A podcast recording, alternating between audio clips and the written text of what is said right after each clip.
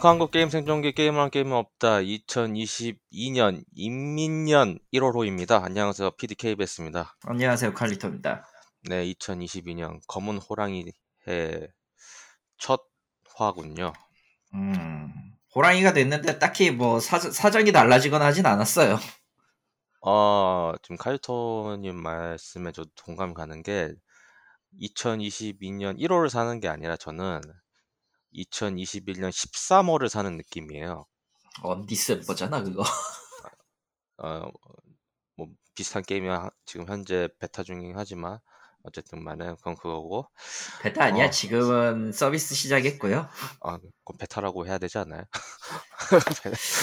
아... 아... 넘어가도록 하자. 평가는 베타던데 어쨌든 간에 뭐 평가는 베타지 뭐 아, 아. 그렇고요. 네. 일단은 검은 호랑이 해고 사실은 제가 12월 17일 날 저희가 녹음한 이제 12월 호가 있는데 네. 바빠가지고 제가 오늘도 오늘까지 편집을 했어야 했는데 못했어요. 저런. 왜 많아가지고 아. 그때, 그때 2 시간 만에 떠들었기 때문에 그래서 아 2 시간 만에 떠들죠. 맞아요. 네, 그래서 그걸 정리하느라고 참 힘, 힘든데 또 여러 가지 일이 겹치다 보니까 편집한 의욕도 떨어지고 음. 어 여러 가지로 제가 사 놓은 게임들 뭐 해 지금 헤일로 인피니티도 나왔는데 제가 사 놓고 플레이를 하지 못하고 있어요. 아 저런. 그래 가지고 원래는 1월 말 정도에 이거 그 헤일로 관련된 거를 녹음을 해서 올리려고 했었는데 네. 바쁘다 보니까 하지도 못하고 그 외에 게, 그 외의 게임들 슈퍼 로봇 대전 엔딩도 거의 한 다 왔거든요. 네. 못 봤구나. 힘들어가지고 지금 못하고 있고 이 힘든 이유가 근황에도 말씀을 드릴 건데 한 여러 가지 복합적인 이유가 있어가지고 일단은 아마 한 갑자기 한꺼번에 올라갈 거예요. 그러니까 어차피 다음 주가 설날 주간이기 때문에 설날 아. 주간에 1월호가 올라갈 거고 네. 이, 이거 녹음을 끝나고 이제 아마 전 다시 편집하고 있을 거예요. 그래서 일단 오케이, 그렇고요. 오케이, 오케이. 일단 그렇고요. 뭐 근황을 제가 말씀드리면은 이제 최근에 머리 파마를 했어요. 아 펌을 했어요? 예. 네. 한 이유가 이제 머리가 하도 금방 자라 가지고 귀찮아요. 음. 머리 자르는 게. 그래서 머리 아, 파마를 빠르게 자라는 경우가 있지. 맞아. 그래서 머리 파마를 하면은 괜찮을 것 같아서 큰 돈 주고 했습니다. 그래서 지금은 그럭저럭 괜찮다고 생각을 해요. 근데 제 머리가 생각보다 잘 펴지는 건지 모르겠는데 어, 어쩔 때 보면은 금방금방 펴지는 느낌이라서 25만 원 주고 했거든요. 혹시 돈을 음. 날린 거 아닌가 싶고 그리고 음. 회사 일도 바쁘기도 한데 제 다이어트를 다시 시작하다 보니까 전체적으로 지금 힘이 없어요. 그래서 퇴근하고 오면은 그냥 집에서 누워 있습니다. 누워서 아이패드를 보고 있죠. 그리고 일찍 자요. 제 가 평상시 삶을 돌이켜 보면은 이제 재작년 같은 경우는 12시에 잤거든요. 어 지금은 9시에 자요. 그래서 음, 그 네. 그 보통 그 3 시간 사이에 이제 편집이나 그런 걸 할 텐데 안에 지금은 거의 그러지 못하다 보니까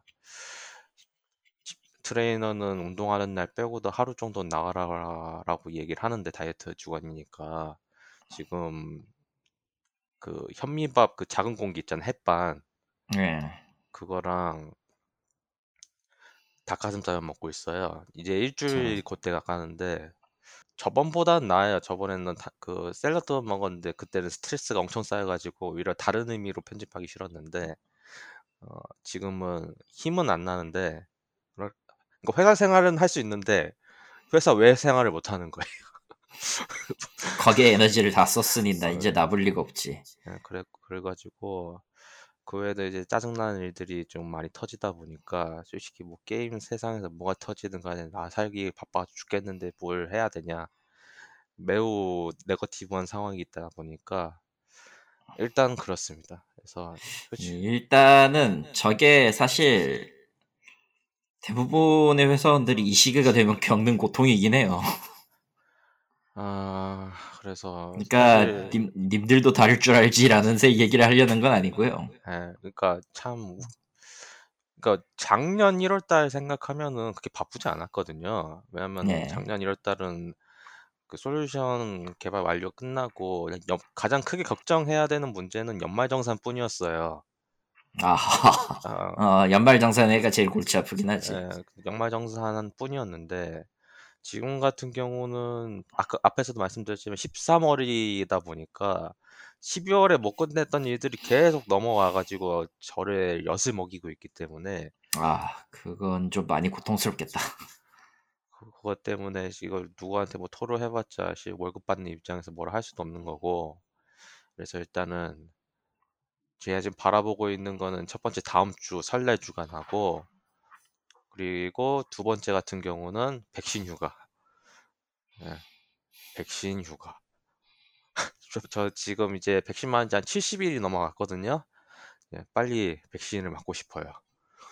어, 남들은 아프다고 막 피하고 있는데 저는 그 이틀을 쉬기 위해서 이틀을 합법적으로 쉬기 위해서 일단은 아 그렇게 보내고 있고요. 아마 다이어트는 아마 설날 끝나기 전에 끝날 것 같아요. 그래서 아마 이런 고통스러운 것도 당분간은 어, 아, 조림 있으면 마무리되지 않을까.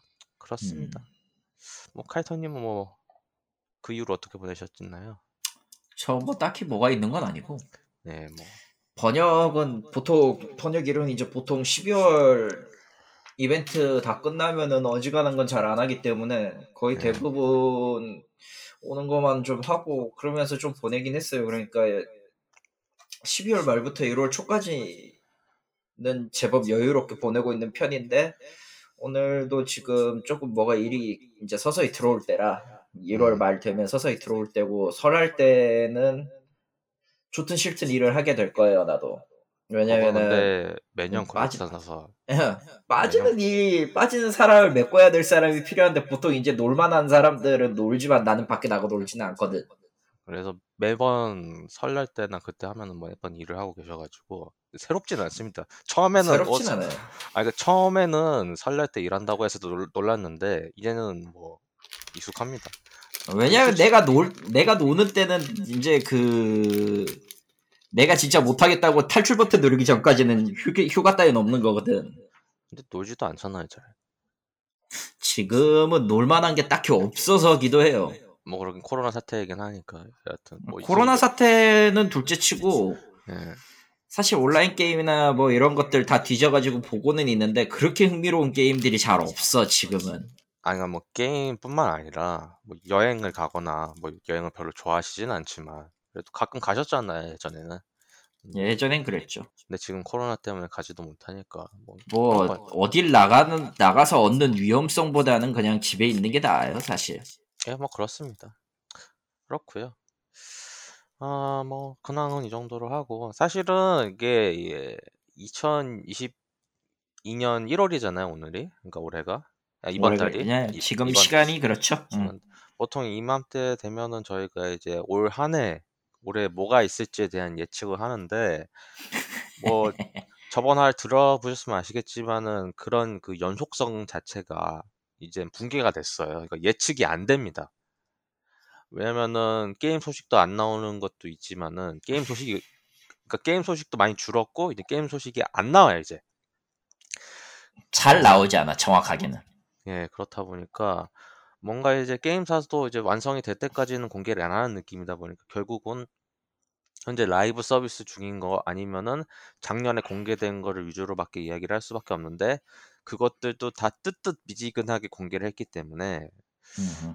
뭐 작년 같은 경우나 재작년 같은 경우는 진짜 빡빡하게 준비를 했는데 올해 같은 경우는 그냥 대충 대충 해서 정리를 했으니까 이 앞으로는 이렇게 될 것 같아요. 뭐 지금 이렇게 말은 하지만은 예상하지 못한 일들이 계속 1월 달에 터지고 있기 때문에 그걸로도 길게 할 말이 있어서 일단은 어 이제 최근 소식으로 본다고 하면 드디어 한국의 Fate Grand Order 어 종국 특이점 관위신전 솔로몬이 애니플러스에 공개가 됐어요.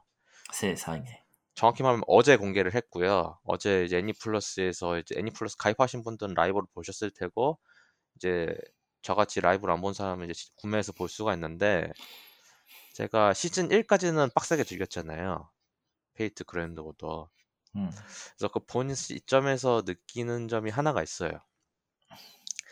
게임하고 영상하고 너무 달라. 갭 차이가. 감동도 음. 그렇지만은 긴 이야기를 좀 함축적으로 담으려고 하다 보니까 어 내가 그때 느꼈던 감정하고 좀 많이 좀 차이가 있더라고요. 뭔가 좀 음. 생략된 느낌이라고 해야 되나? 솔직히 나스가 좀 글을 더럽게 길게 쓰잖아요. 근데 제가 알기로는 마지막 그때 솔로몬도 나스가 쓴 걸로 알고 있긴 한데 여하튼 그 인간 그 특유의 그 길게 늘리는 게 있다 보니까 이제 솔로몬을 사실은 길게 이야기했음에도 불구하고 그냥 하나로 퉁친 것 때문에 좀 감동이 덜하다. 그래서 앞으로 나오는 이제 Fate Grand Order 시즌 2 관련된 거 있잖아요. 그게 영상화 되면은 재미가 있을까 모르겠어요, 저는. 걱정이 되긴 하는데 일단은 아, 애증이 많은 게임이기도 하고 솔직히 지금도 열심히 돈을 벌고 있는 게임이잖아요. 최근 그렇죠. 소식으로는 이쪽 팀이 약간 좀 변화가 있었어요. 일본 쪽에. 그래서 많은 사람들이 기대는 하고는 있는데 최근 천장도 생겼고 천장 같지 않은 천장. 어, 많은 사람들이 엿을 먹이는. 네. 왜냐면은 음. 하세요, 먼저. 예. 많은 많은 사람들이 Fate Grand Order의 그 가챠 시스템 중에서 가장 엿 같은 거는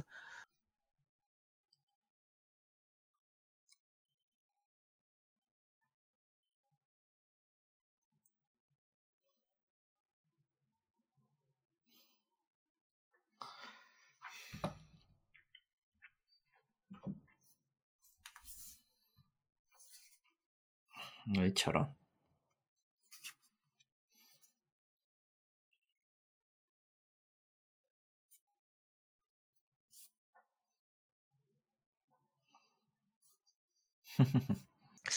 그 개발팀이 그 분사라고 해야 되나요? 어, 분리가 됐어요. 그래서 팀 자체가 분리가 됐고 그 딜라이트 워크스가 이름을 바꾼 거를 이제 아예 그냥 옮겨서 애니플렉스 전체 애니플렉스가 맞나?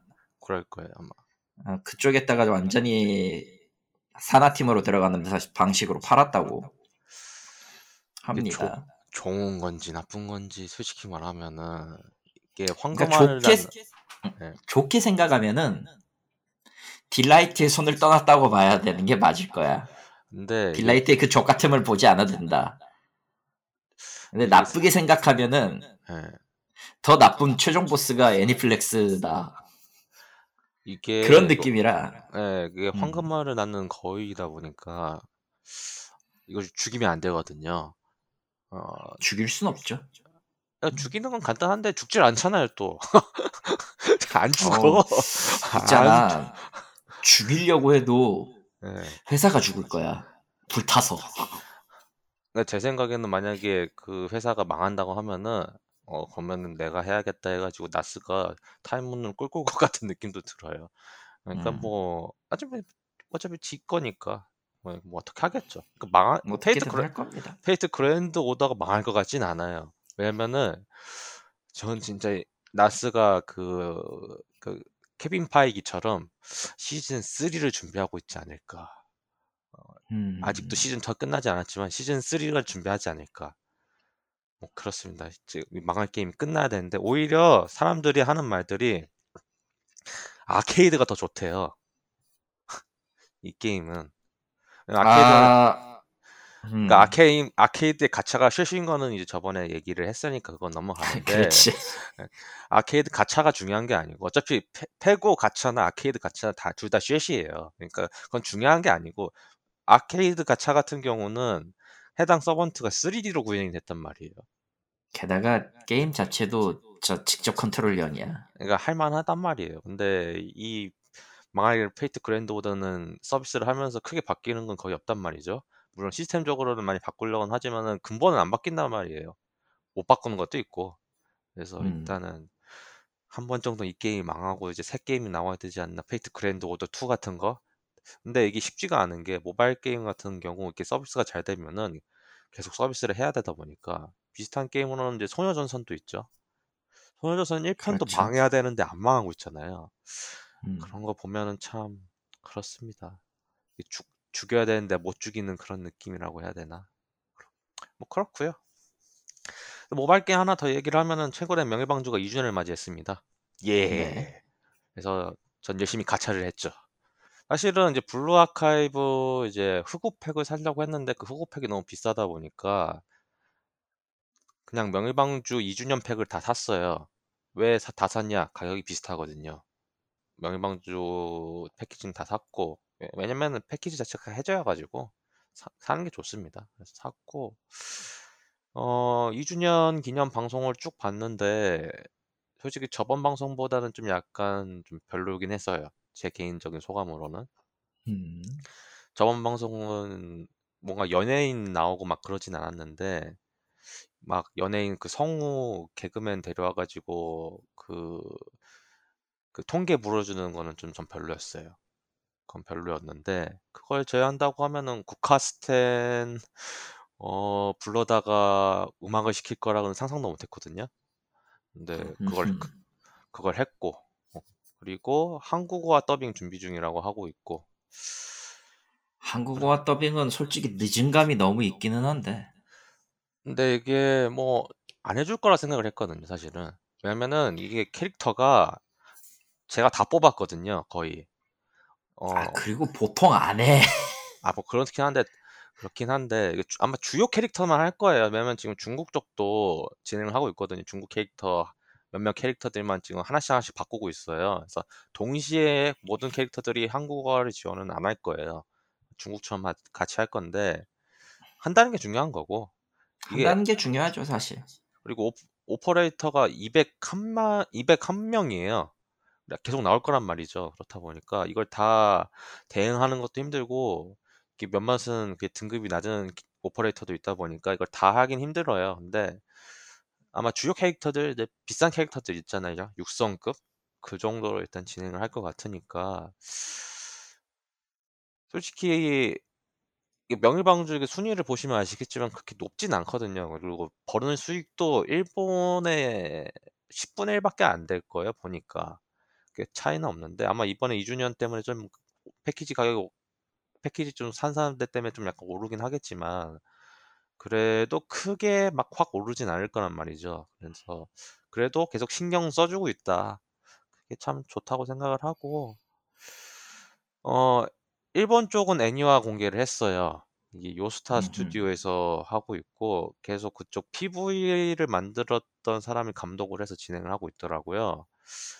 그 아마 그 PV 감독이 이제 저번 작년에 이제 그 겨울 스페셜로 만들었던 15분짜리 애니메이션이 있는데 그분이 그걸 했다고 하면은 저는 이번에 나온 애니메이션화도 수- 충분히 기대할 만한 수작이 나오지 않을까.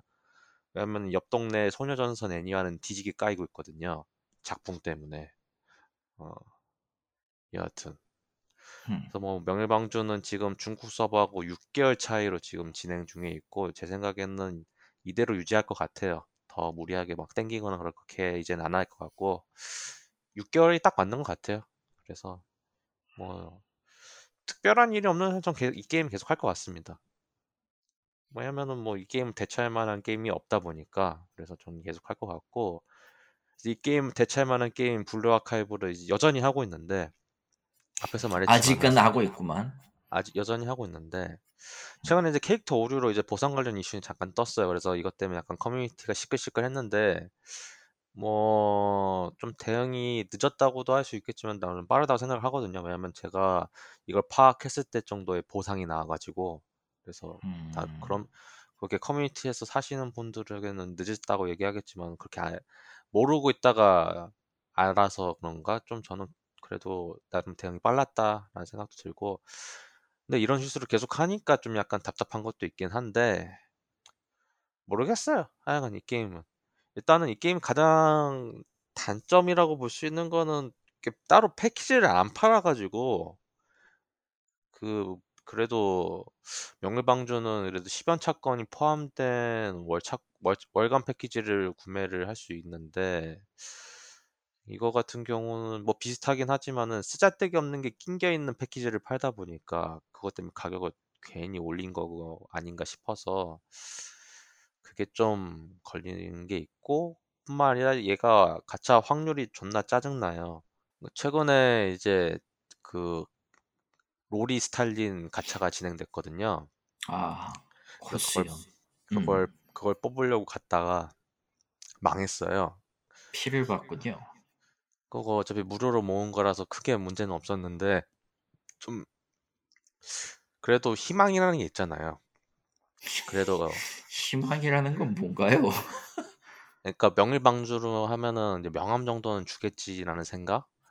그래서 한번 찍어봤는데 아나 오히려 저번 가차 천장이었던 아리스가 픽 나오더라고요. 그 음, 아리스를 천장으로 찍으면서 제가 좀 약간 출혈이 컸거든요. 근데 그걸로 저는 200원 200원 차로 결국에는 정가로 천장 찍어서 뽑은 캐릭터가 어 이번에 그냥 나오다 보니까 블루 아카이브 확률이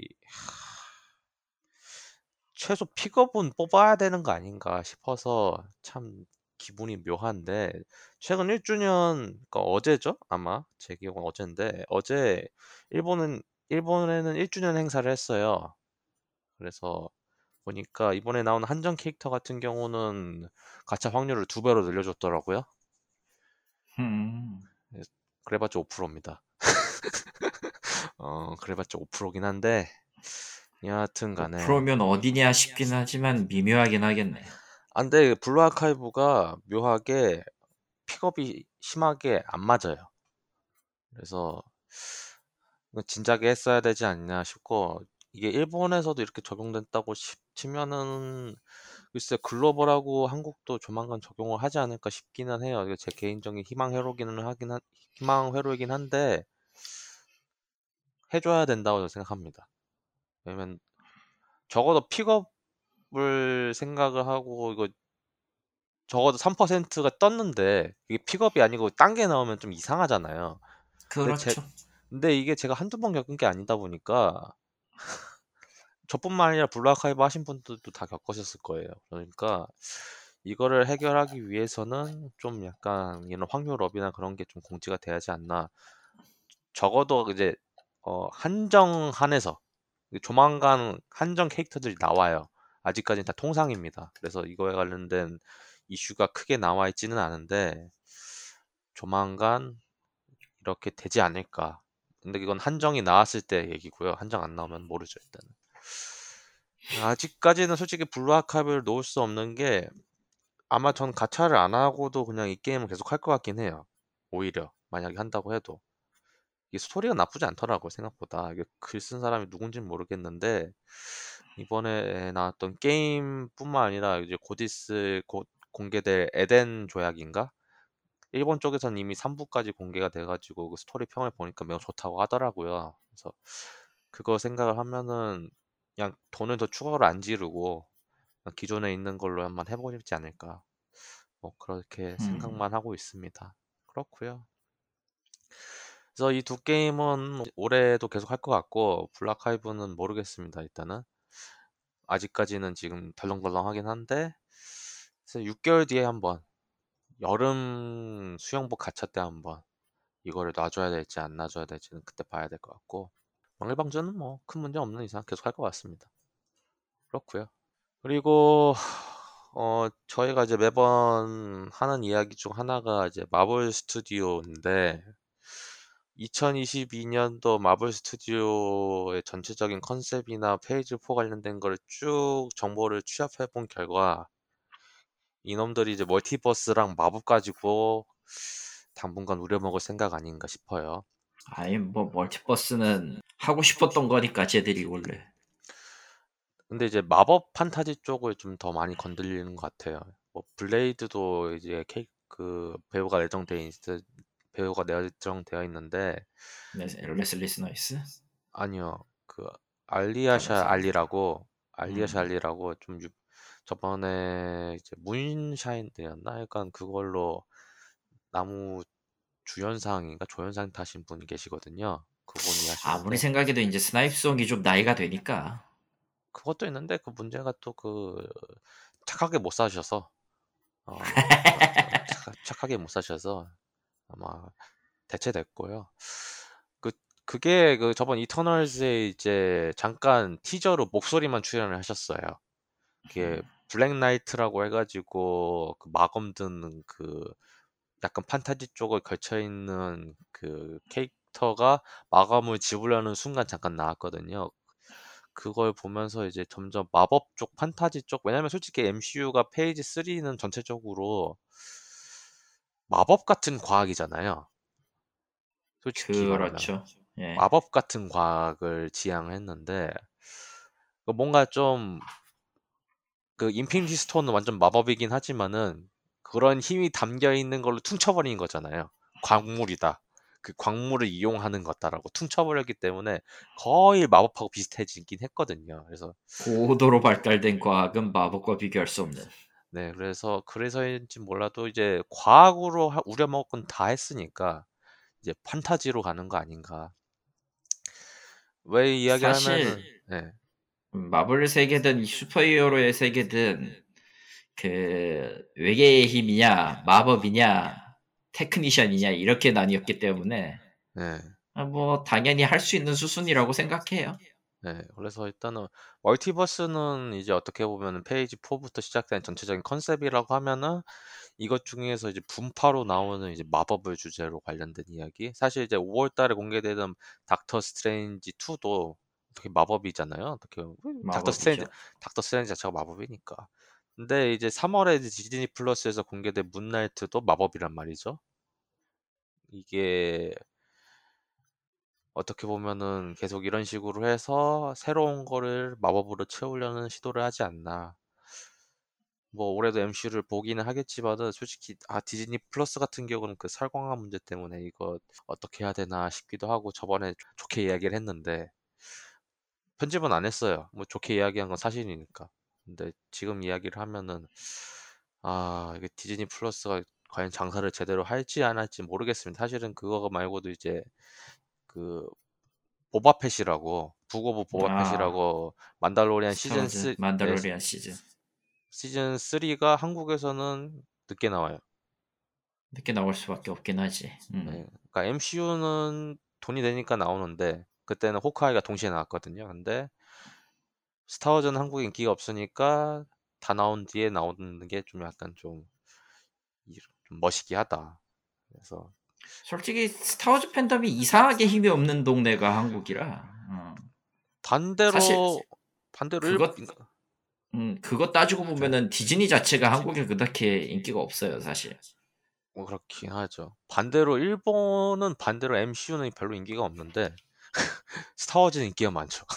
디즈니와 스타워즈는 그 아시아권에서는 진, 아시아권에서 제일 인기 많은 나라는 일본이라 그쪽을 제일 잘 밀어요. 그렇죠. 반면에 한국은 이게 디즈니나 그쪽은 좀 약한데 스타워즈랑 근데 MCU 쪽 근데 또 이게 디즈니 오리지널을 또 떼고 보면은 픽사나 그런 거 보면은 또 인기가 있긴 하거든요. 근데 그것도 전 세계적인 거라 그것도 수치화하기는 안 흔, 하죠. 흔하게 볼 수 있는 계열 중에서 디즈니가 매우 그 매니악한 축에 속해요, 한국에서는 진짜로. 예. 스타워즈도 그렇고 거의 대부분 그 느낌이 받는 게 그러니까 MCU 자체를 그러니까 이 영화의 느- 이 영화를 지금 발, 하는 그 느낌이 기 그러니까 이걸 보는 놈은 오타쿠냐 아니나 이런 식으로 느끼는 갈리는 것 같긴 해 느낌상.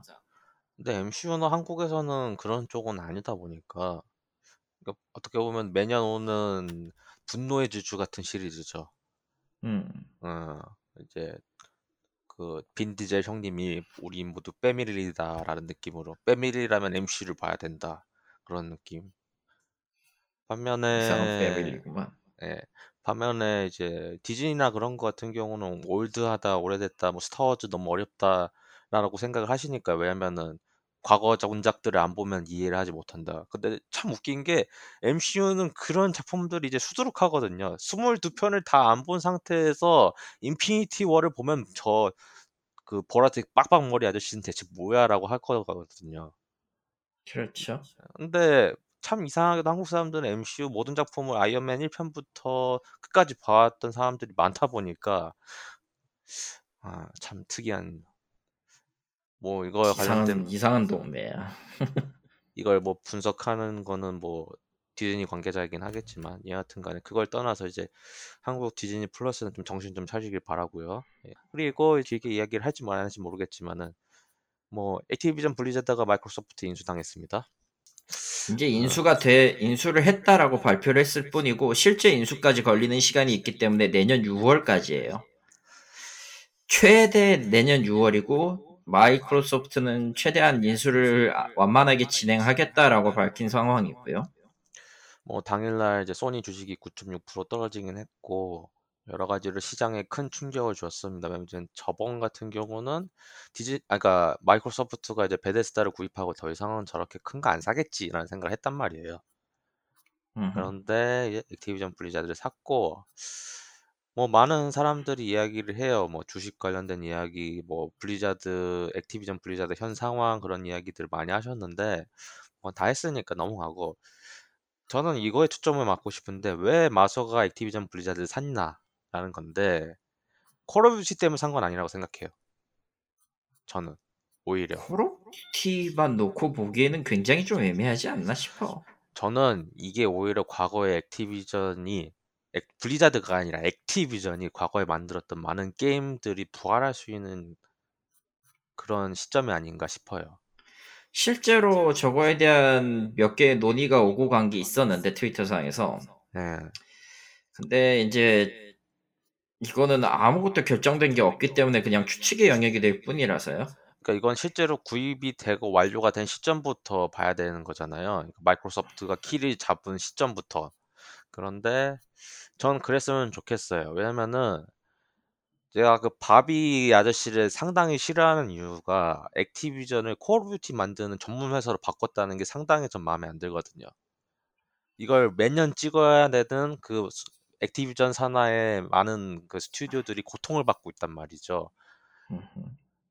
특히 그러면서 점점 그 싱글 퀄리티가 낮아지고 있고 스토리도 빈약하면서 그거를 또 돈을 벌기 위해서 워존에 끼워 맞추고 그게 상당히 저는 짜증이 났고 점점 콜 오브 듀티에 등을 돌리게 되는 시점이 아마 그 시점부터이긴 한데 어 많이 만 특 제가 레이 그 지금 이제 콜 오브 듀티 이제 어떻게 보면 외주로 해가지고 만드는 업체 중에 레이븐 스튜디오라고 있어요.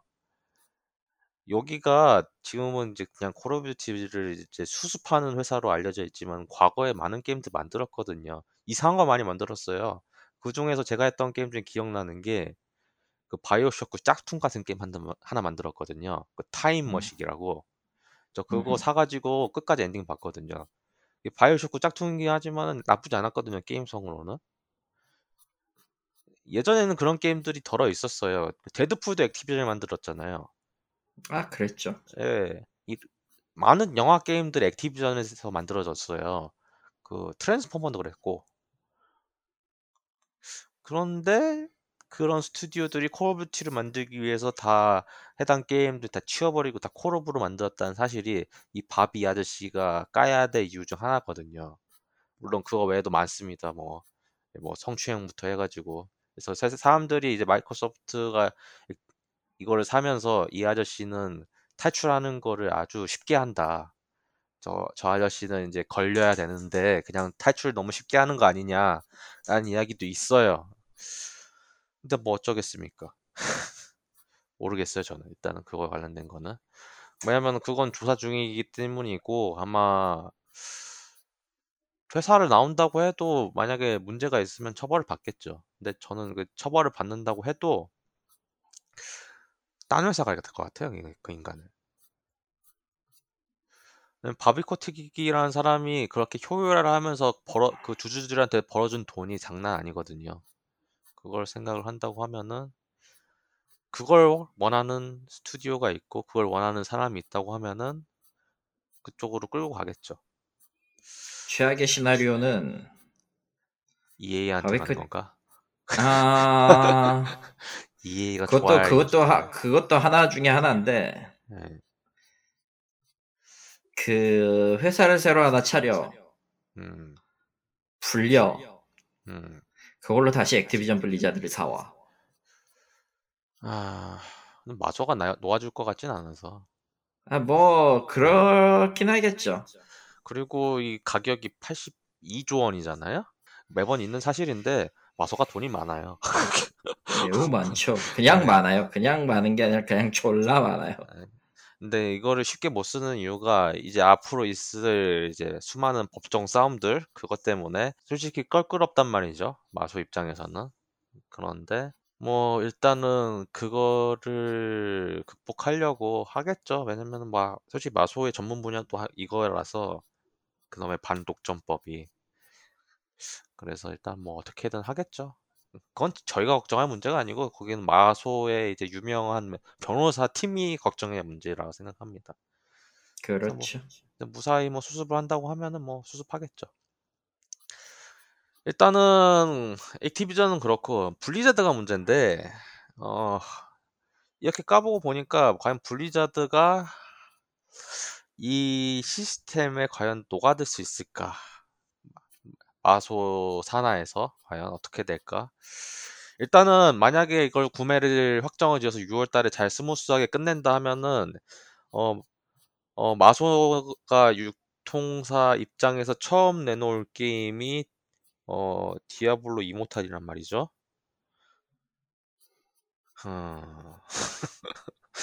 어, 어 그래요.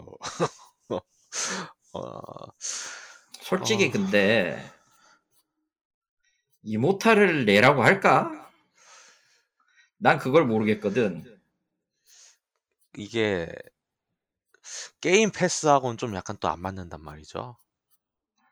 아니 네. 뭐 캔디 크러쉬 사가 같이 이제 킹 먹은 것도 꽤 되니까 아, 근데 모바일 영향을 할 거라는 생각은 드는데 이모탈은 솔직히 얘기하면은 영향이고 나발이고 없기 때문에 프로젝트가 없지 않을까 싶어요. 그게 최선의 시나리오고 에, 실제로는 그냥 냅둬 보고 망하면 망한 대로 냅둬 본다 이런 느낌이긴 할 텐데. 근데 마소 입장에서는 그런 모험을 할까? 라는 생각도 들고. 이봐 82조도 모험이야. 아, 그러니까 제 말은 음. 82조 원을 샀잖아요. 그러니까 그러면 새 판을 짜려고 하지 않을까라는 생각도 들거든요. 아예. 음. 기존에 하던 건 유지를 하겠지만은 지금 신규 프로젝트나 그런 거에 관련돼 가지고는 저는 더 깐깐하게 할 것 같긴 해요. 뭔가 자유를 준다고 해도 뭔가 그 명확하게 이거를 정확하게 할지 안 할지에 대해서 뭔가 저번처럼 러프하진 않고 제대로 근데 이제 예. 근데 그렇게 따지면 디아블로 이모탈은 뭐가 됐 어떤 시나리오가 됐든 접을 수밖에 없어요. 예, 그래서 접을 것 같아요, 저는.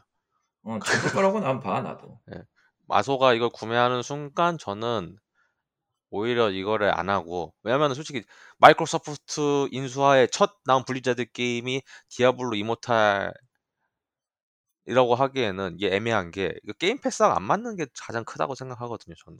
오히려 한다고 하면 차라리 디아블로 4나 오버워치 2가 더 맞지 않을까 싶어서 오히려 연기를 할 수도 있다고 봐요, 차라리. 그러니까 이거는 그냥 뭐 소리 소문 없이 묻혀버리고. 그러니까 블리자드가 살기 위해서 어떻게든 올해는 디아블로 이모탈을 만들려고 했을 건데 이게 지금 애매해졌어 사실. 예, 이게 굉장히 애매해졌어요. 이거를 이 상황을 받아가면서 디아블로 이모탈을 내서 여론 약화를 시킬 시키니 그냥 인수될 때까지 조용히 있는 게 서로를 도와주는 거야. 아, 일단 디아블로 이모탈은 안 낼 거고요. 지금 이제 인수 가능한 시점부터 개, 개발은 계속 하겠지만은 이거가 엎어질 때 엎어지든 성공하든 간에 그 기간 동안 현재 현재 현재 기간 동안에 개발 업무는 어떻게 보면 다 멈췄다고도 좀 생각이 들어요. 전체적으로.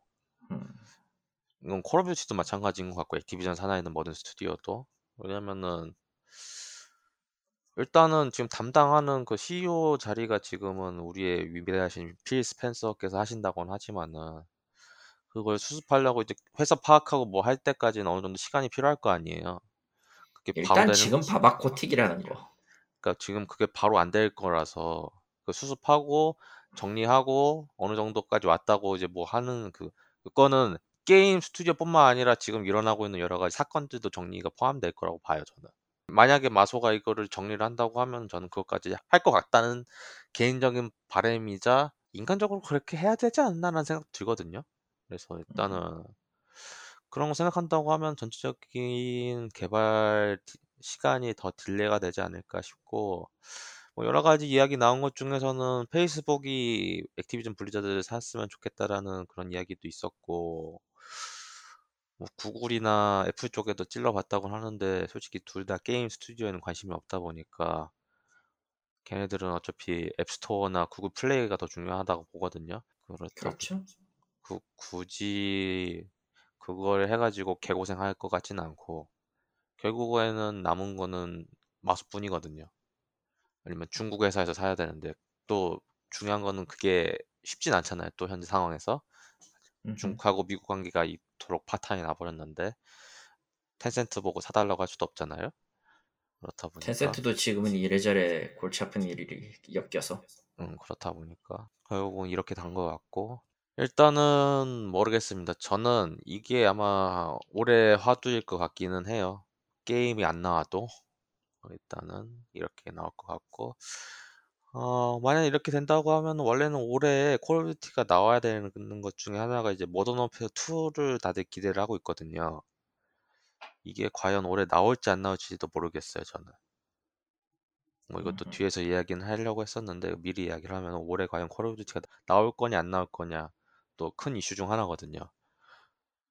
솔직히 이 사이클이 붕괴가 되면은 액티비전은 좀 부활할 수 있는 숨통이 트이지 않을까. 제 개인적인 생각입니다. 파괴는 새로운 시작.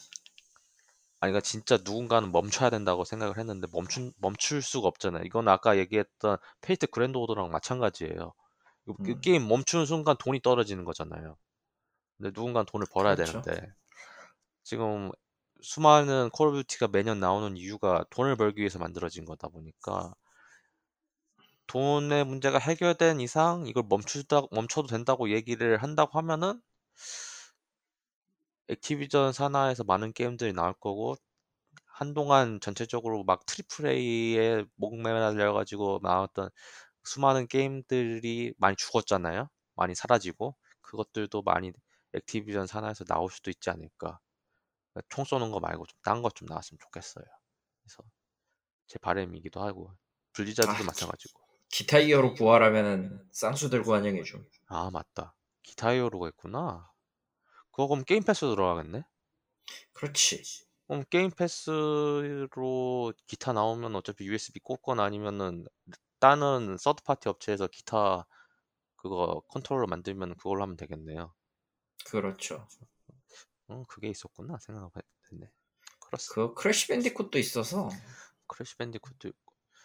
근데 참 여러 가지 방법이 있을 거예요. 음. 네. Activision의 그 창의성이 돌아오길 바랍니다. 솔직히 좀 Blizzard는 그러니까 Activision은 창의성이 부활해야 되고요. Blizzard는 관리할 사람이 필요해요. 제대로. 예, 그러니까 둘 다 필요한데 마소가 그거를 잘 할 거라고 희망을 갖고 믿을 수밖에 없고 그런 의미에서는 잘 가요 폰 없음, 잘 가요 디아블로 이모탈. 그래서 이렇게 이번 달 가장 큰 소식 이 정도 정리를 하고 이제 올해 발매 예정인 게임 중 몇 개 추려서 쭉 이야기를 해보겠습니다. 참고로 미정이 참 많은데 다 잘랐고요. 하나만 이야기 미정에서 이제 대표적인 두 업체에 관련된 이야기만 한번 해보죠. 음. 올해 CDPR이 과연 망할 것인가 안 망할 것인가 큰 화두인데요. 일단 사이버펑크 2077 차세대가 준비가 돼 있어야 됩니다. 적어도 올 여름 전에 나와야 된다고 그때 얘기를 했는데 과연 나올지 모르겠고 위쳐 3 차세대는 솔직히 나오든 말든 상관 안 합니다. 왜냐면 위쳐 3 자체 게임 자체가 나쁘지 않아서 음. 솔직히 이 게임 차세대로 나오든 안 나오든 상관없어요. 가장 큰 문제는 사이버펑크긴 하죠. 과연 올해 DLC가 나올 것이냐. 그 사람들 CDPR이 가장 잘하는 것 중에 하나가요. 사람들 머릿속에 자기 회사와 사이버펑크를 있게 만들었다는 거예요. 그 음. 있게 만들어진 가장 잘한 행동, 그 회사 측에서 잘한 행동, 게이머 입장에서는 못한 행동. 어, 작년 6월부터 소식을 거의 안 냈죠. 그래서 소식이 없으니까 사람들 머릿속에 사라져 버렸어요. 어, 뭐 당연한 거죠. 일단 당연한 건데 어 모르겠으면 전 이 회사가 과연 약속을 지킬지도 모르겠고 이제는 약속을 지켜도 그만한 퀄리티가 나올지도 모르겠고 이 관련된 이야기는 지겹게 했으니까 한번 오래 지켜볼 사항 중 하나고 만약에 안 지킨다고 하면은 어 올해 여름 세일 스팀 여름 세일에 사이버펑크 2077이 75% 할인하겠죠. 어, 저번에 50% 할인했으니까. 더 더 낼 수 있는 여력도 없을 텐데 그쪽. 어 그렇고요. 그리고 이제 유비 신작들 어 유비도 상태가 안 좋죠 상당히 어 일단은 올해 나온다고 예정됐던 것 중에 하나가 Avatar Frontiers of Pandora라고 이제 그 MMORPG라고 나온다고는 하는데 소식이 없고요. 음. 그리고 Division 신작 The Division 뭐 Heartland가 있다고는 하는데 소식이 없고요. 음. 뭐 Splinter Cell의 신작이 나왔으면 좋겠는데 소식이 없습니다. 음. 그래서 뭐 그 외에도 많은 유비 게임들이 어 공개는 했는데 어 소식이 없고요. 어 그렇습니다. 음. 그 뭐지? God and Evil이었나? 뭐였더라? 아니 이름이? 저거 그거 그거 Beyond 아, Evil이 아, 아니야. 맞다. Beyond and Good and Evil 2도 있었구나. 그거는 도망갔으니까 그건 매번 이야기하지만. 예. 그거 뭐 없으니까 예. 기약이 없다고 보는 게 맞고요. 오히려 지금은 유비는 그 아, 나, 나중에 얘기하겠지만, Rainbow Six Extinc, Extinction, 이게 굉장히 떠버렸기 때문에, 좀 소소하게 떠버렸기 때문에, 이게 어떻게 될지 모르겠어, 이제 나머지. 올해 가장 크게 할 만한 게임 중에 이제 미정인 것 중에 하나는 위- 아까 전 그 위에 것들은 다 부정적인 거라고 하면 밑에 거 두 개는 전혀 다르죠. 올해 이제 플스로 한정으로 나오는 God of War Ragnarok. 심지어 God of War PC판은 나왔죠. 네, PC판 나왔고. 하지만, 동일 나왔던 Monster Hunter Rise 때문에 묻혔고요. 네. 라그나로크가 나오고 아마 이것 때문에 이제 플레이스테이션 5로 구매하실 분들이 좀 많이 계실 것 같기는 해요. 그렇고요. 아직도 구하기가 힘들다는 게 문제지, 그건. 뭐 어, 많은 업체들이 올 2분기부터 나아질 거란 예상은 하는데 모르겠고 더 그거는 매, 힘들다고 하는 예상도 있어요. 그래서 아직 모릅니다. 그건 매년 하던 이야기다 보니까 그렇고 어, 반도체는 어차피 수급이 문제야. 그거. 그리고 스플래툰 3가 있습니다. 음, 둘 다 미정이긴 한데 올해 이제 많이 크게 기대하실 게임 두 개가 있을 거고요. 이제 각 계절별로 얘기를 한번 해보죠. 원래는 저희가 이거를 1월달, 2월달, 3월달로 나눴는데 어, 끔찍한 소리를. 근데 이게 게임 소식 게임 소식이 이게 많이 없다 보니까 일단은 이렇게 봄에 나온 거 한정으로 이야기를 좀 많이 하겠습니다. 일단은 Monster Hunter Rise가 나왔어요 PC판으로. 음, 네, 물론 저는 Switch판을 사놓고 어, 별 하나짜리 어, 별, 별 맞죠? 하도 오래 네. 했습니다. 네, 별 하나짜리 퀘스트를 하다가 때려쳤죠. 바빠가지고. 간간히 하고 있는데 지금 또 다시 해가지고 네. 어, 다시 조충권을 잡아가지고 하고는 있는데 모르겠습니다 지금. 그래서 뭐 이- Monster Hunter는 뭐 Capcom이 잘 하고 있는 거니까 이건 뭐 걱정할 게임이 아니고요. 그리고 아까 이제 카이처님이 얘기하셨던 Rainbow Six Extraction 그 처음 나왔을 땐 욕을 뒤지게 먹었는데 어, 나오니까 나름 어 제법이라는 평가가 나오고 있어요. 왜냐면 할 게임이 없긴 해요 요즘. 그것도 그건데 예. 그 일종의 미션별 미션 서바이벌형 게임이잖아. 네. 백퍼블러보다는 훨씬 낫습니다. 모딘 말대로. 아, 그러니까 세 명이 한 팀이 되어 진행을 하고요. 그렇죠. 그 특정 목표에 가서 전멸 선멸을 하라는 게 아니라 물론 있긴 있지만 음, 맵마다 선멸이나 뭐 이런 게 있지만 기본적으로는 뭔가 데이터를 찾아가지고 구조를 하든가 아니면 이제 특정 에너미를 그 구출 지점까지 유인해서 생포하든가 이런 식이에요. 음, 그, 그러, 그리고 회복약이나 장비 같은 거는 굉장히 제한적이기 때문에 한 명이라도 죽으면 굉장히 머리 아픕니다. 음, 그러다 보니까 부대원들이 닥돌하는 걸로는 해결이 안 돼요. 심지어 이거는 탄약도 권총이 무제한 무한 탄총이 아니기 때문에 음. 탄약 떨어지면 끝장이야.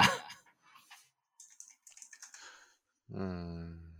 그런 식이다 보니까 나름 그거를 이제 전멸이냐 아니면 도중에 이제 한 명이 살아남아가지고 탈출을 하느냐 미션 도중에도 그냥 탈출하면은 실패는 되지만 경험치는 받을 수 있거든 네. 한 만큼의 경험치는 받을 수 있는 그런 구조라서 익숙해지지 않으면은 계속 이제 try 하면서 try 하면서 이제 맞춰가지고 이제 익히는 방법도 되고 그거 아니고 이제 익숙해져가지고 막 한다 보면은 막 뭐 약점 약점 찾아서 공격을 한다던가 특수 기능을 써서 암살을 한다던가 뭐 그런 것도 가능하기 때문에 음. 한판 한 판의 사이클이 굉장히 빠른 편이에요.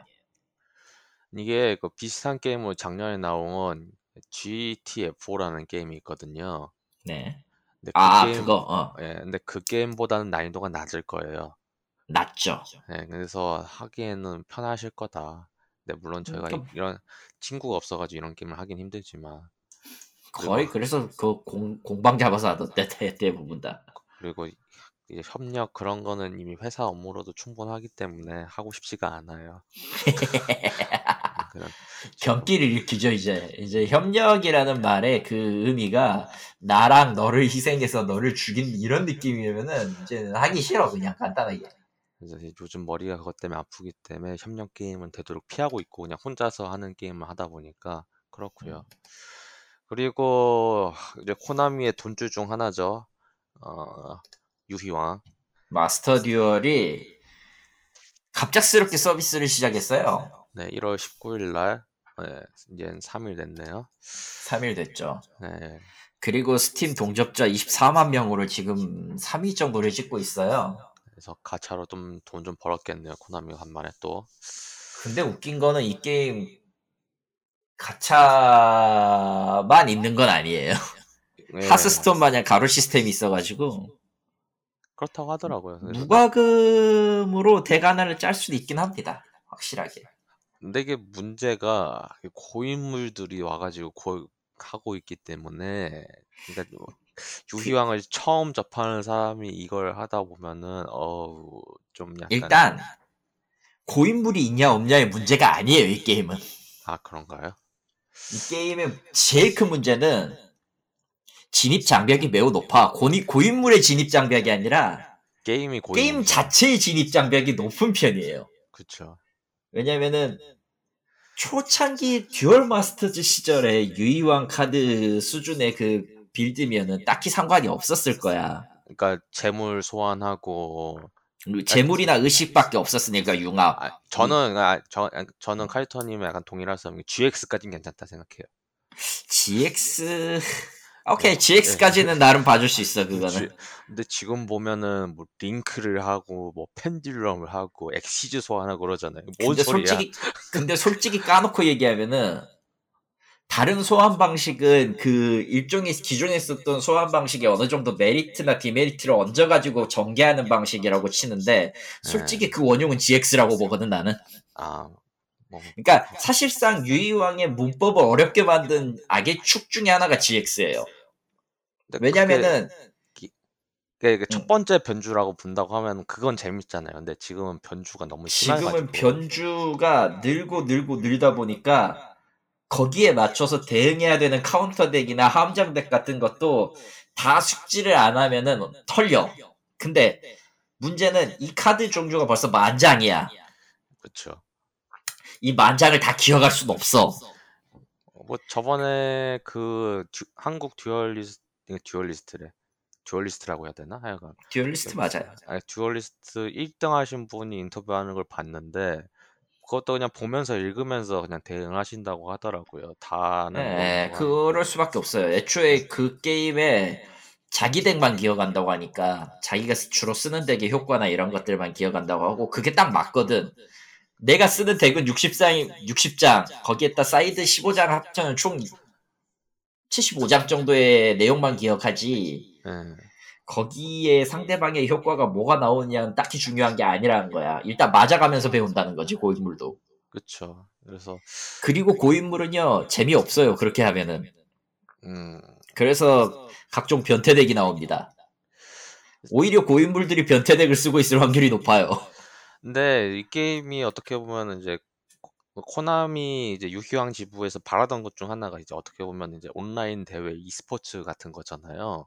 예. 사실은 뭐 코로나 때문에 이걸 대회를 직접 카드 만져가면서 하는 것도 애매해진 상황에서 지금 이렇게 이 게임이 흥하게 되고 사람들한테 인기를 끌고 고인물들을 와가지고 이제 대회를 한다고 하면은 괜찮을 나름- 것 같아요. 음, 그리고- 나름 구경거리 되고 관전 시스템 같은 것도 넣어놨으니까 그 시스템 조금 변형을 하면 토너먼트나 이런 거 해가지고 전 세계 사람들이 볼 수, 저 가입한 사람들이 볼 수 있는 그런 대회가 될 거다 같은 생각은 하고 있는데 예.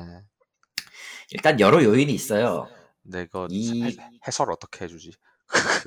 해설은 뭐 니코동이나 알아서 하겠지. 솔직히 까놓고 일본 니코동 쓰면 돼. 아니 이거 아니면 체- 유튜브 하면 돼. 아, 이거 체인 걸린 거를 설명을 해서 아니 그러니까 제말 해설자가 해줘야잖아요. 아 제가 그건 건 이제 이, 스포츠 대회에서 해설자가 있, 다고 아 그거 룰러가 있어요. 공식 룰러가. 아, 그 그 공식 룰러가 저지 저지라고 하는데 저지 초청해가지고 심판하게 그 저지 중에 말빨 좋은 사람을 해설 앉히면 돼. 딱히 문제 없어 그거는. 그리고 보통 이제 flavor text 같은 거는 다 볼 수 있으니까 그거 보면서 이, 이 재빠르게 판단하고 파악만 할 수 있으면은 judge는 할 수는 있을 거야. 그래서 딱히 딱히 이상하다는 생각은 안 들어요. 그러니까 서로 플레이어들이 이제 덮어둔 카드로 해서 이제 체인이 어떻게 걸지에 대해 가지고 해설자가 그렇게 얘기를 미리 할 거 아니에요. 그게 좀 어려워 보이면서도 뭐 그걸 전문적으로 했던 사람은 쉽다라고 한다 하면은 뭐 할 말은 음, 없습니다. 그렇죠. 보는 재미는 있을 것 같아. 나름 타격감도 있고 하스스톤 느낌도 나고 음. 그 아, 사실 공격력 때릴 때 어, 음. 임팩트 괜찮더라고요. 이펙트 괜찮게 나왔어요. 사실 그 유희왕 듀얼 링크스라는 게임 있잖아요. 네, 있죠. 그- 이 게임이 그나마 duel 지금 모바일하든 오프라인에서 못하던 사람들한테 만족은 해주긴 했는데 굉장히 light하거든 사실. 이게 어떻게 보면 만화에 더 가깝잖아요. 마스터 듀얼이니까 공식 룰에 더 가깝죠. 아, 그러니까 마스터 듀얼 말고 방금 이야기하신 거. 아 링크스? 네, 링크스는 링크스는 특수 덱? 능력 쓰고 그랬잖아요. 어떻게 보면 덱도 아 작고. 그게 네. OCG하고는 또 다른 게 한 판 한 판이 길어지니까 그렇게 하면은 음. 모바일에서 그렇게 하면 한 판 한 판이 길어지니까 꼼수를 쓴 거거든. 근데 그러니까 마스터 듀얼은 정석이라서 정석으로 하고 네. 거기에 이제 링크스 같은 경우에는 보통 마스터 듀얼이라면은 함정이나 특수 효과를 쓰는 마법을 이제 캐릭터 능력으로 대체한 거라 음, 그래서 한 템포 템포가 빠른 편이라고 봐야 돼요. 마스터 듀얼은 그게 안 돼. 그것도 있고 라이프도 두 배 차이가 나니까 그렇죠. 원래는 근데 제가 듣기로는 원작도 그러니까 지금 실제로 duel 하는 것도 8천에서 시작을 하는데 그 이게 맞는 거죠 뭐 그러니까 맞죠? 뭐 조만간 트위치나 그런 쪽에서 한 달이나 두달 정도에 뭐 invitation 비슷하게 해 가지고 해서 할 것 같기도 해요. 코나미가 한다면 말이지. 코나미가 그렇죠. 코나미가 근데 과연 할까는 모르겠다. 잘, 잘 생각해. 상대는 코나미야. 세계 최고의 회사라고.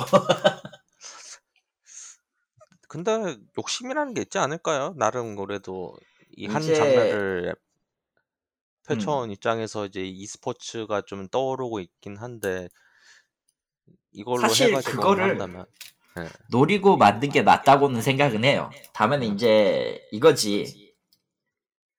서비스는 이제 막 시작이 됐고 음, 당장 invitation이나 거대한 이벤트를 하기는 굉장히 힘들어요. 왜냐면 지금 또 지금 기준 덱이 그러니까 마스터 듀얼 서비스 중인 지금 덱이 육- 현실 오프라인의 OCG하고는 6개월 차이가 나거든. 음, 그러다 보니까 지금 준제한이나 제한 금지 카드의 기준도 달라요. 아 그러면 그거에 조금 맞추고 첫 번째로 그걸 일단 맞춰서 6개월 정도 서비스를 더 하고 음, 그거랑 어느 정도 유입 어, 동기화를 시켜야 이제 그 온라인 어느 정도의 어 온라인. 대회도 가능하다 그때부터. 음, 그때부터는 좀 가능하다고. 네. 또 하나는 또 하나는 이제 그 수익을 봐야 돼요.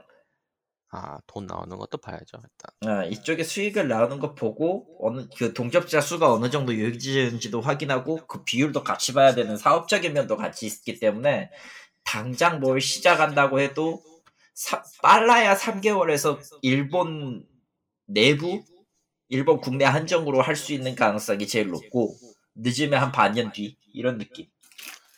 아마 먼저로 한다 하면은 이제 V 버튜버 쓰겠죠. 예.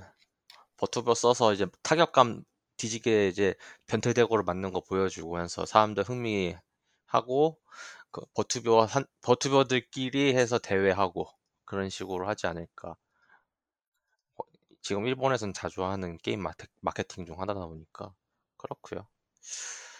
근데 물론 저는 이 게임을 하진 않습니다. 왜냐면 앞에서 얘기했지만 어렵기 때문에 그리고 가차가 있잖아요. 그러니까 하- 가차 가차 카드 게임은 하스스톤으로 충분히 했기 때문에 거기에 돈 쓴 거 생각하면 아직도 머리가 아프지만 일단은 뭐 그렇고요. 그리고 봄 두 번째 곧 나올 게임은 다잉 라이트 2입니다. 이 게임 같은 경우는 2월 4일날 예정이 돼 있어요. 이 게임도 참 말이 많죠. 수많은 연 많죠. 수많은 연기 끝에 드디어 나옵니다. 일단은 뭐 할 말은 많지만 하지 않을게요. 다음. 네. 그리고 어, 또 이제 관짝에서 돌아온 킹 오브 15가 있습니다. 2월 17일에 있고요. 어, 참고로 계속 베타를 하고 있었어요. 구매자 한정으로 한 걸로 알고 있는데 어, 게임 퀄리티가 마침 그때 동시에 나온 던파 듀얼하고 비교가 된다. 음, 어, 어, 같은 엔진 쓰는데 어, 음, 어, 왜 이렇게 차이가 나는 걸까라는 이야기가 많이 있지만 어쨌든 나옵니다. 2월 17일 킹 오브 음. 그렇고요. 그리고 그 다음 하루 지나서 이제 호라이즌 포비든 웨스트라는 호라이즌 2 2편이죠. 2월 18일 날 나옵니다. 뭐 저는 솔직히 이 게임 받아놓기는 했는데 왜냐면 게임 그 플레이스테이션 4 사면서 줬던 걸로 기억나거든요. 안 아, 해봤어요. 그 호라이즌 제로던? 네, 안 해봤어요. 이거 PC로도 나왔죠, 이거. 어, 안 네. PC로도 나왔죠. 네. 뭐, 이상하게 공짜로 받은 게임은 잘 안 하게 되더라고요. 아니 뭐 공짜로 할 수 받았으니까 언제든 할 수 있다라는 그 심리적인 안도감이 남는 거죠. 네. 난 그래서라고 생각해. 물론 지금 바빠가지고 사놓은 게임도 못하는 지경에 이르르긴 했지만 하여튼 간에 뭐 전작도 나쁘지 않았기 때문에 2편 기다리신 분들이 많을 거라 생각을 하고요. 그리고 이제 레이싱 게임의 최강자 중 하나인 그란투리모 그란투리스모 7편 3월 4일 날 나올 예정이라고 합니다. 참고로 정식 띄어쓰기는 그란 투리스모입니다. 네. 뭐 이 게임 뭐 말할 필요가 없죠. 뭐 아마 플레이스테이션 5를 살 이유 중에 하나라고 봐요. 포르자 호라이즌이 있으면은 액박에 네. 플스 진영에는 저게 있죠. 물론 이제 포르자 본편도 나쁜 퀄리티가 아니긴 한데 뭐 호라이즌이 워낙 그 자유도가 그만큼 충족을 시키다 보니까 좀 어, 아우가 더 나와버린 경우죠 이번은. 그래서 뭐 그렇고요. 음. 그리고 이거는 과연 나, 이때 나올지 안 나올지 모르겠는데 던전 앤 파이터 모바일이 3월 31일 날 나온다고는 합니다. 너무 너무 멀어. 어, 모르겠어 일단- 솔직히. 일단은 이제 저번에 이제 게릴라 베타를 하긴 했거든요. 뭐 그래서 뭐 솔직히 전 던파에 대한 추억이 없다 보니까 왜냐면 남들이 던파할 때 저는 락하고 있었거든요. 음. 어, 그래서 그렇게 추억이 없는데 어, 일단 나온다고는 하고 하, 모르겠습니다. 이게 이 게임도 참 말이 많잖아요. 원래는 중국 겨냥해서 만들었다가 판호 문제도 생기고 여러 가지 문제로 해서 결국 돌고 돌아서 이렇게 나오고는 있는데 이거 이 게임 나온다고 했던 게 제가 이제 칼토님하고 같이 그 강남 그 넥슨 아레나였나? 그때 봤던 음. 걸로 기억나거든요. 그때 그때 이후로 소식이 워낙 없다 보니까 이게 망한 거 아닌가 싶었는데 나오긴 나온다고 하니까 뭐 기대할 사람들은 많이 계실 거라 믿고 이걸로 얼마나 돈을 긁을지 모르겠습니다. 일단 그렇고요. 어, 여름 같은 경우는 아, E3 2022가 있습니다. 뭐 게임은 아니지만은 뭐 게임 소식 중에 한번 거쳐갈 큰 소식들이 많이 나올 예정인데 어, 온라인 행사입니다. 이번에도 오프라인은 없습니다. 네, 그래서 소식이 더 없을 예정이다. 소- 많은 소식을 기대를 하겠지만은 오히려 소식이 없을 수도 있다. 어, 그렇고요. 그리고 포스포큰 아, 이 게임 제가 써놨는데 대체 뭔 게임인지 봐야 할 것 같아. 씨. 아, 그 스퀘어 에닉스에서 나온 그 매우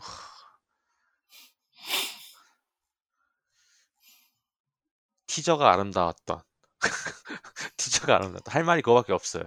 티저가 아름다웠던 게임이 어, 나온다. 5월 24일 날. 뭐 E3 전에 음. 나온다고는 하니까 그 외에는 없어요 소식이 거의 없습니다. 가을에는 또 아마 그 많은 게임들이 연기가 되면 이때 나오겠죠 가을에. 그렇죠. 예. 지금 저희가 이제 파악 안 되니까 여러 게임들도 있을 건데 아마 소리 소문 없이 가을로 연기되었을 수도 있습니다. 아, 매번 그랬으니까요. 특히 코로나 그렇죠. 터진 뒤로 이게 더 심해졌어요. 그래서 가을은 그냥 넘어가고 겨울은 일단 콜 오브 듀티 신작을 넣긴 했는데 전 안 나올 수 있다고 봐요. 일단은 흠. 안 나올 수도 있다고 보고 오히려 더 다듬어 가지고 오히려 이 시기에 안 나오고 그냥 다른 시기에 나올 수도 있다. 왜냐면 마이크로소프트가 만약에 자사의 비슷한 FPS 게임이 비슷한 시기에 나오는데 이거를 대해 가지고 만약에 또 건들면은 좀 아플 수 있어서 좀 약간 미루질 수도 있지 않을까. 뭐 그 필 스펜서가 소니하고 관계자하고 통화해가지고 좋은 이야기를 했다라고는 하지만은 이건 이런 이야기죠. 어 이건 좀 극단적인 예일 수도 있긴 한데 중국 그 시진핑 주석이 이제 미국 대통령하고 전화해가지고 우리는 좋은 이야기를 했다. 어, 그런 느낌이라고 해야 되나요? 아, 어, 물론 이제 베데스타 게임들 중에서 이제 소니 측 그 독점으로 나온 게임들은 유지를 한다고는 하지만은 이게 추후에 어떻게 풀릴지는 모르는 거잖아요. 근데 이제 그 액티비전하고 소니 관계 같은 경우는 또 그 관계를 넘어서 버렸기 때문에 이거를 어떻게 과연 풀지는 또 딴 문제다 보니까 이때 나올 수도 있고 안 나올 수도 있고 뭐 슈레딩거의 듀티입니다. 그렇고요. 그리고 만약에 베데스다가 연기를 하지 않으면은 우- 한국어로는 별무리, 아, 한 영어로는 스타필드가 11월 11일 날 나올 예정입니다. 음. 아마 마소는 이걸 좀 마케팅을 하겠죠, 크게. 그래서 뭐 이 게임에 대해서 좀 기대는 하고 있어요. 그리고 제발 이 시기엔 제가 덜 바빴으면 좋겠어요. 제발 좀 게임 나오면 좀 바로 플레이할 수 있는 여유가 생겼으면 좋겠습니다. 지금 계속 여유가 없어가지고 머리가 아파요. 그렇고요. 이제 그 스토커 2가 2월 8일 날 발매될 예정이고 어 이게 언리얼 엔진 5를 썼나? 그럴 거예요. 그래서 음. 아마 이게 먼저 나온다고 하면은 최초로 언리얼 엔진 상용 언리얼 엔진 5를 쓴 게임이 될 거라고는 하는데 어 나와봐야 할 것 같고 이거 마지막으로는 다시는 안 나올 게임 중 하나였던 호머드 3가 있습니다. 겨울에 나온다고는 하는데 나올지 안 나올지는 모르겠습니다. 그래서 뭐 제가 대략적인 정리한 건 이 정도이긴 해요. 근데 솔직히 말하면은 이렇게 써놓으면서도 느낀 거는 과연 약속을 몇 개 지킬 것이냐. 어, 날짜를 적어도 지금 연기되는 판에 예, 어떻게 될지는 모르겠어요 이제.